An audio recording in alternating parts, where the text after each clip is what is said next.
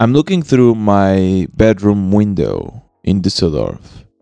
The bedroom that was my bedroom for the past six years. Six years living in a foreign country. And almost to the day, actually.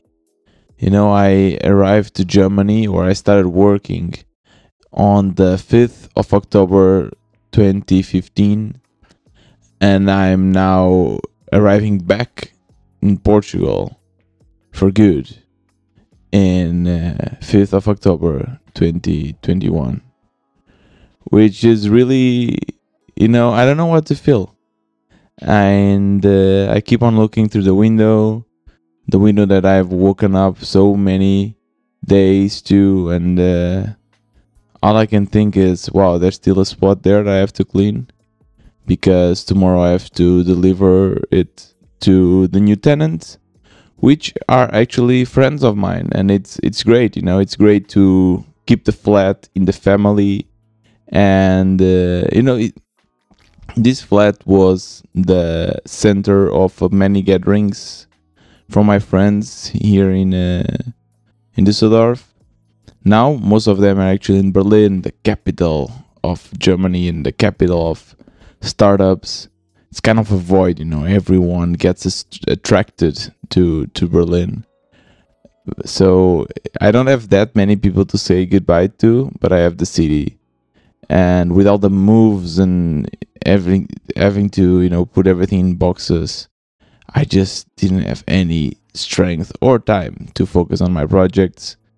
Today I wanted to actually release an interview. It's a great one, but I just didn't finish editing on time, and uh, hopefully tomorrow it will be ready. So today is just a nostalgia, you know. When um, when you come to a foreign country, especially in Germany, where, you know, people prefer that you speak German, there's many people that do not speak English. Going to the supermarket or to the restaurant and being able to ask for your food or understanding a question, it becomes a challenge that when you achieve it, it's nice, you know, you feel like you've done something great today. Whereas in, in your country, right, in my case in Portugal, I mean, I speak the language, right, so there's not a lot of, I mean, no one gets happy if I'm able to understand or order my burger. Of course, that this is just a small thing from all the other, you know, experiences of living abroad that I'll miss. It's a challenge. It's it's so interesting. You're able to kind of reinvent yourself a little bit because you are far from your culture.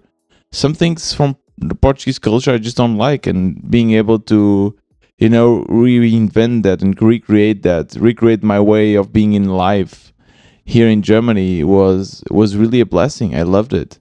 I've learned so much, and I've changed my personality so much that I like this Tiago version much more than the version of Tiago that left, you know, Portugal. And um, of course, that's also growing up. If I was growing up in Portugal, I would also change.